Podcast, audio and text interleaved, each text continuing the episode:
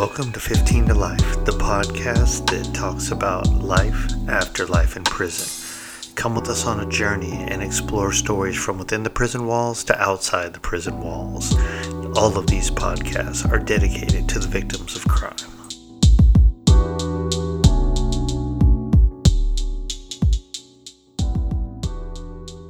Hey, what's up, everyone, and welcome to another episode of 15 to Life, the podcast that talks about life after having a life sentence in prison. On your, I am your host, Tito Guerrero, and today I want to talk about how inmates, ex felons, whatever, set themselves up for failure by giving the staff that are supposed to help them reintegrate a reason to not care. So, um, you know, one of the things that uh, staff inside the correctional system uh, will tell new guys coming into work in there is, you know, how do you tell if an inmate is lying? And they'll usually say something. They go, if their lips are moving, if they're talking, you know, and you'll have a lot of inmates that get pissed off about that. But the reality is, you know, I'll be the first to say, you know, after 12 years of incarceration, yeah, you know what? We are always trying to work an angle, always trying to get over. Uh, I won't say always, but I mean, it's about serving our best interests, right? Which aren't necessarily either legal, you know, going with the rules or going with the other person or people's interests at heart. So a lot of times we work ourselves in and out of situations, and when we complain about them in a broader and more philosophical, social level, uh, we got to look back at ourselves. And um, some of my brothers and sisters that have been through the system might not agree with me, but I'm here to tell you um, for the most part, you know, I, I didn't do things wrong while I was incarcerated. I will say, and you'll hear me talk about a lot, I did drink for a long time while I was in there, which of course is against the rules. Um, when tobacco got outlawed, um, I, I, was still wheeling and dealing in tobacco and smoking a cigar here and there. Um, and then my high tech stuff, which was cell phones, DVD players, iPods, Game Boys, and all the other fun stuff that we're not supposed to have that I would get in. Um, but I would jokingly tell staff, you know, when when the the righteous staff, as you might call them, the ones who swear up and down they've never done anything wrong, and would question me, and they go, "Well, this is crazy. What do you? How do you get this stuff in visiting? And how do you?" And I'm like, "Are you serious? You know, without you, there's no me. Without the correctional officers, with without the free staff, like I couldn't have done the majority of the stuff I was doing." it's not like we were sneaking it in through the mail or anything else. I mean, my best uh, way of getting anything in that I wasn't supposed to have was the staff. Um, and and I don't care how hard they try to crack down on staff, they would do it all the time. And I would usually know when there was a quote unquote blackout where ain't nothing coming in right now because they're searching everyone random and this, that, and the other thing. You know, and now they're doing drones to try to drone in stuff. And ironically, when I was getting out, that was my whole thing. I was like, man, they got those drone things now. I'll go buy a drone and I'll I'll drop stuff off and we'll split the money and that'll pay for the drone. Like I was really gonna do it, and then I was like, I'm not trying to get in trouble, so I didn't. But needless to say, it's things like that that that make it hard for us to uh, get things that we really need. So I'm to go to education. Uh, so in California, they changed the name from CDC, California Department of Corrections, to CDCR, California Department Corrections and Rehabilitation. Uh, you may say, well, why'd they change it? One, it doesn't sound as bad because they throw the rehabilitation on, right? but um, they didn't change anything inside. Sure, they added some programs, but I'll, tell you all this. I'll tell you they they do not push you to better yourself. From day one, when you step into prison, they ask you who you associate with, who you bang with, who you do. Like they want to put you in that. like I can't help but think, and don't get me wrong, I don't have the answers. I really don't. I would love to try some ideas out, but I don't think I have the answers to things. But tell me this if you're trying to stop people from being in prison gangs, you're trying to stop people from being racist and segregated and everything, why would that be the very first thing you do when they show up in that kind of setting? Is to say, hey, I'm going to not only acknowledge and validate your separation, but I'm going to facilitate it on top of all that. So that happens, and then we as inmates turn around and live by the rules that are being dictated to us, which is really divide and conquer. Makes it easier to manage the, the crazy people in the loony bin if you make sure they never feel like they're sane, right? I know, maybe going down a whole another road on this, but we tend to allow these things to get bad and then because of the things we try and do with for or against staff it just perpetuates this so for example education a lot of times um, people will mandatory have to go to school to get their GED because they don't have a GED or a high school diploma. Now, let's be rational here. And there, of course, there's always going to be some hard cases, right? That may require a little bit extra. But you got dudes up in prison that've been in, in freaking school for like 10 years. How do you not have a GED after that long and you're like a 55 year old guy? Like, come on now. So, one, we screw ourselves up with p- trying to play games with staff and everything. But then the, the staff just go, well, these are dumbasses. They're never going to learn. Let his stupid ass be in school for the rest of his life. And, and I think that's freaking crazy. And then someone will try and start a, a, a worthwhile program, you know, doing something good. Uh, I'll give a perfect case in point. I'm at California State Prison Solano up in Vacaville. Um, I just started getting family visits because I got off my life sentence and I was to a point where I was the right custody level. I could get family visits and um, things things were good for I think it was like a year or two. I was getting these family visits, and they started a program where they allowed um, some family members to donate um, DVD players, and then basically when you would come in to visit. Uh, mind you, none of this was funded. This was 100% donations from the families of inmates, right? So when you would come in on your family visit, and for those who don't know, a family visit is basically depending on what level prison you're at. Where I was at, it was a minimum security, so literally the family, whether it's the wife, whether it's the brother, sister, mother, father, grandparents, it was immediate family could come up and visit, but they would get locked up. So they would be locked in the prison with you, right? Not in a cell. It was a decent little like two bedroom apartment, but it was like a big cell that was an apartment building, right? Like you have this little tiny area where you could go quote unquote outside, but you're still totally fenced in and in high security in the prison. So I always thought it was really cool that my parents would come and go on family visits with me because it must have sucked for them, you know, to be locked up for two days. Where me, it was getting away. but anyway, so they allowed families to donate these DVD players and then donate DVDs and movies so that they would have a library and you could you know do something aside from watch the the few channels that came on the prison network with the prison movies that were playing that week right so it was something really cool and like for someone like me my parents would come up with like 10 DVDs and everything from like a Marc Anthony concert to, you know, I'm a Star Wars fan, so they bring up Star Wars. And then that stuff would stay there, and then other families could enjoy it too. Pretty cool program. And mind you, you don't get to go on family visit if you get in trouble. So, you know, you have to be uh, programming good to get a family visit. So, this ended up being really cool and and it became a thing where it was going on for over a year or so maybe even two years and so people start talking about, well, what else could we do? Like, let's think of the next great thing that we can have someone donate that'll benefit, you know, um, that family time.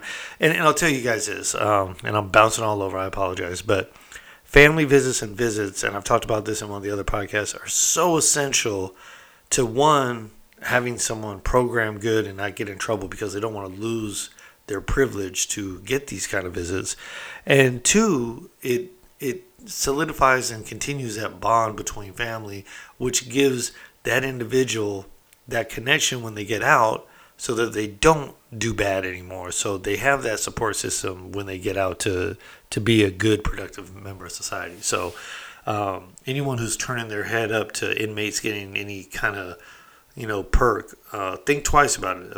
Most of these guys eventually are coming home, and there ain't none of this not in my backyard. They're gonna come home to your backyard. Trust me. So anyway. Great program going on. We got these DVD players. Family visiting is great. Next thing you know, and unfortunately it was one of my homies, one of the Asian homies, he had his wife hook up he was a family visiting clerk, so he's like the guy who goes in, cleans up the rooms, make sure everything's there before you get out there with your family. He's an inmate, right? And he works for one of the guards. So his wife, because he got family visits too, donates some new DVD players. And this guy had her put a bunch of cell phones in one of the DVD players so he could get it out and get it back to the yard. Got caught, you know, and then they're they they were going to take all the DVD players out. So once again, right? Something good happening for the the whole, right? You know, those DVD players benefited every race on the yard. Everyone who got family visits got to enjoy something a little bit more because of this program. And this one guy trying to work that program screwed it up, right? So, so that's what I mean. Like, um, a lot of the talks that I'm going to be having on this podcast can be pros and cons about inmates, and there's going to be a lot of cons, no pun intended. But, but this one's always been one that frustrated me because when I first got to prison as a life term inmate, so I, you know, we call it all day. You know, you have all day means you got a life sentence, right? So, I got all day and one of the one of the Samoan homies, he's walking me around the yard, and he tells me um, I'm asking about different jobs.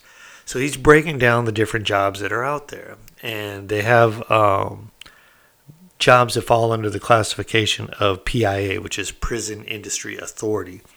Those jobs are more like real work. You go in, you basically clock in, clock out. You know, usually get paid a decent amount you usually go through some kind of security shack. We call it the strip shack because you got to get butt naked when you come down, go through metal detector and all that. It's in an area where you can find all the stuff that you wish you could find on the yard, like tools and nails and like shovels and like anything and everything, welding equipment, the whole nine, stuff that we obviously cannot have in our regular day to day lives. So he was giving me this rundown. He's all, dude, this you want to find a job like in the kitchen so you can steal food. You want to find a job doing this. Like he's bringing on all the jobs where there's the perks. Either you can get stuff because that's just the way the unwritten law, or you can steal all the good stuff, right? And so I was like, well, what about the PIA jobs? I heard those are like real jobs and like you can pay good and get vocational skills. And he's like, oh, hell no. And I'm like, well, isn't that what we want? Like we're life term inmates. Like when we go to board, board by the way is you have to go in front of a board when you get close to your release date or your proposed release date um, to see if they're you're fit to be released. And now people are actually getting out. But back when I got locked up, there were people that had been down for 40 years that had been to 20 different board hearings and always got denied ever see Shawshank Redemption. I know I talk about that a lot too. But the way he got denied in that hearing, and then when he goes in, it's like, man, basically, I don't give a shit.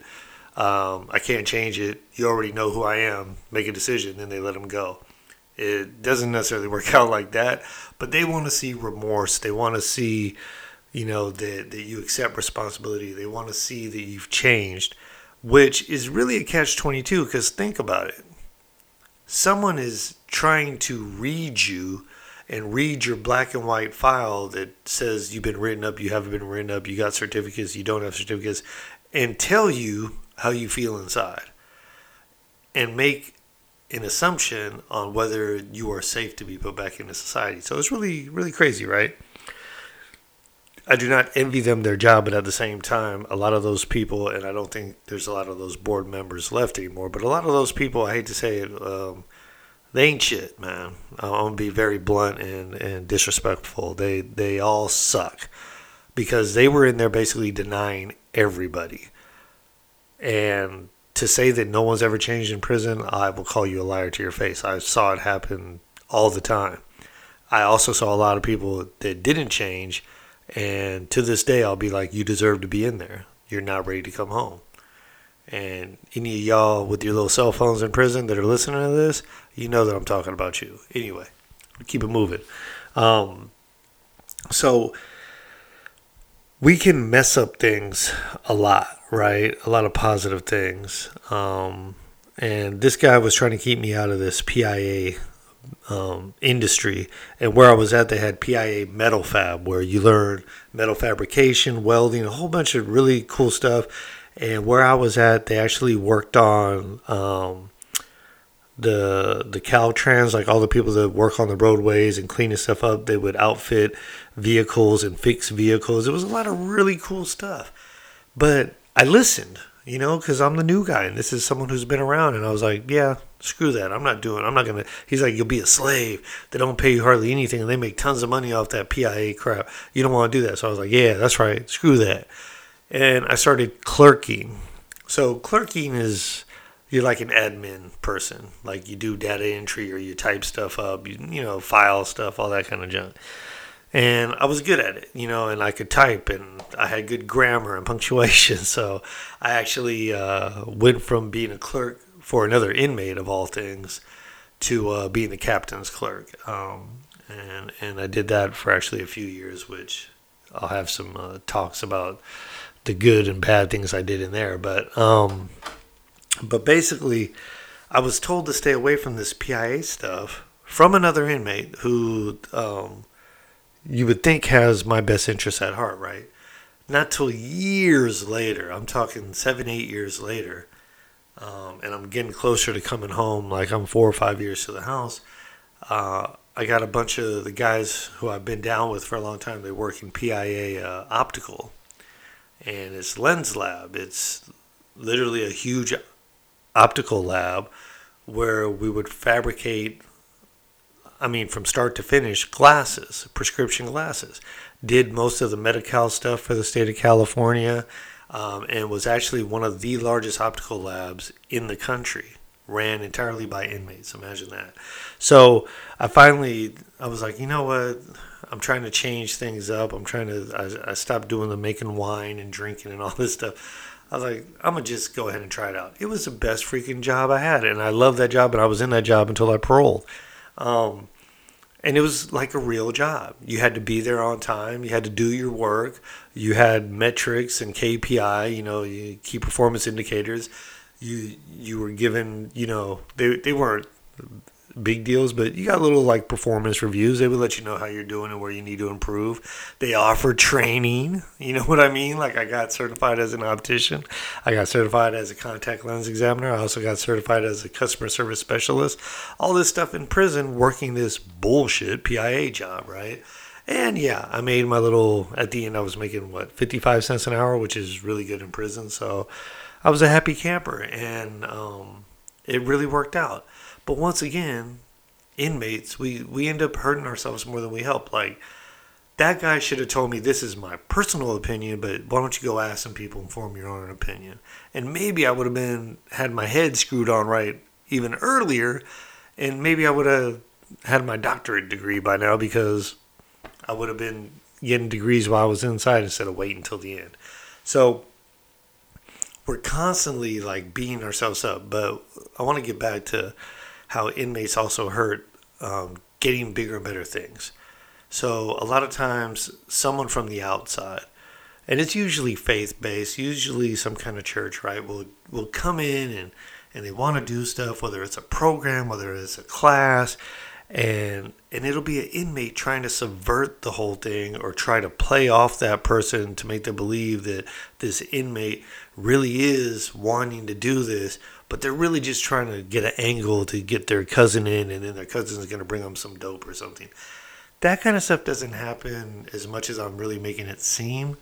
But it only takes one time to screw up the next 10 things that might happen, right?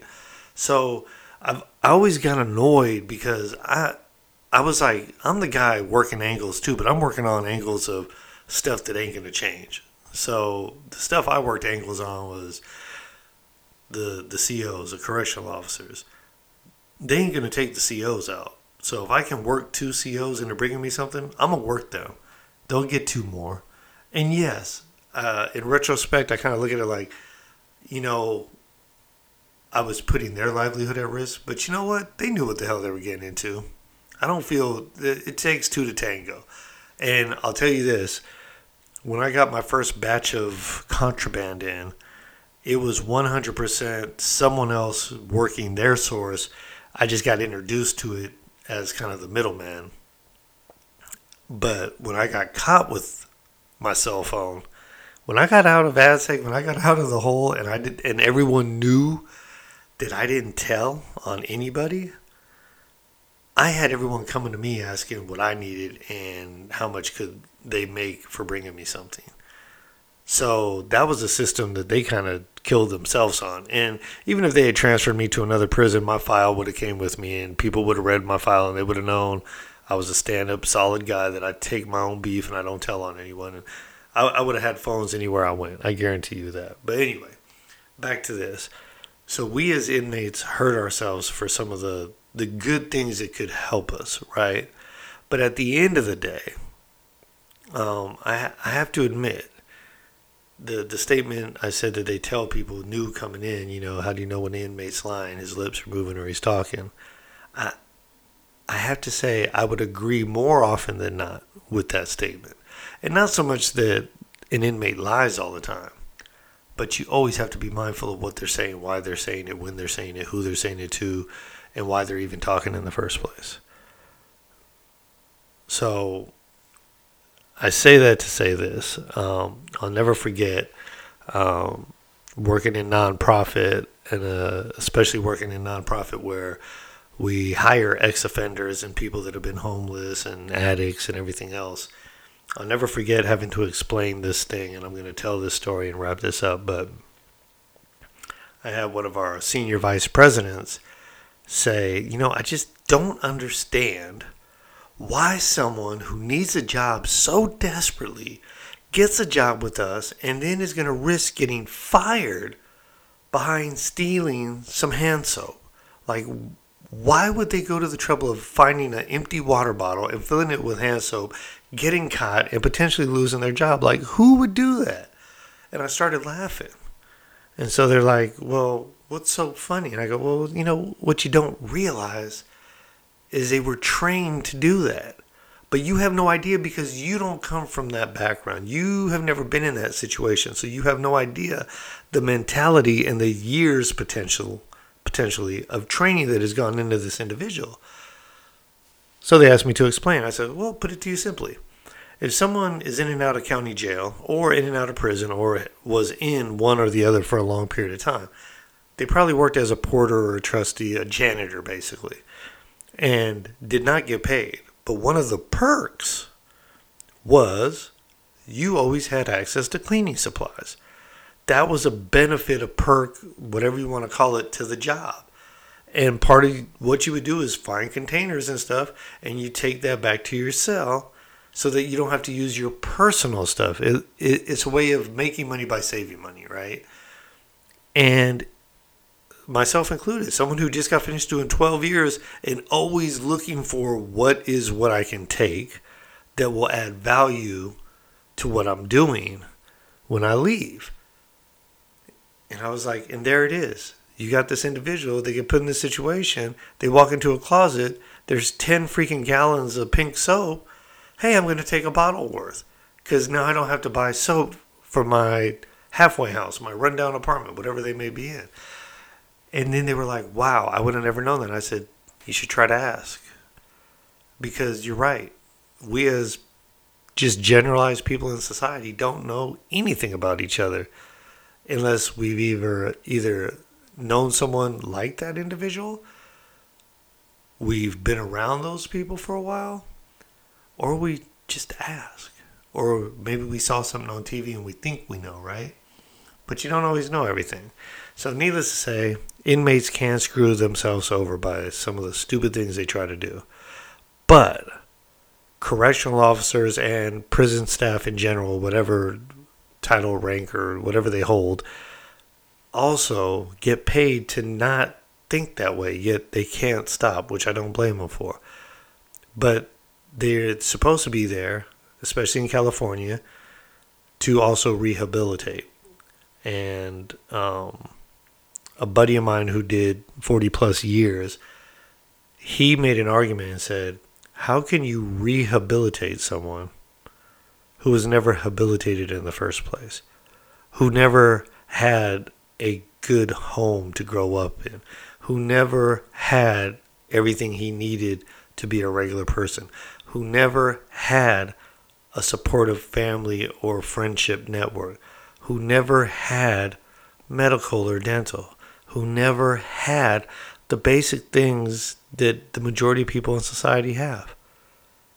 How can you ever put something together within the prison system to rehabilitate that individual who has no idea what that means? And I'm going to leave y'all on that note. This is Tito with some random prison talk for the day. It just was on my mind, so I put it on tape. Anyway, y'all have a blessed day, week, weekend.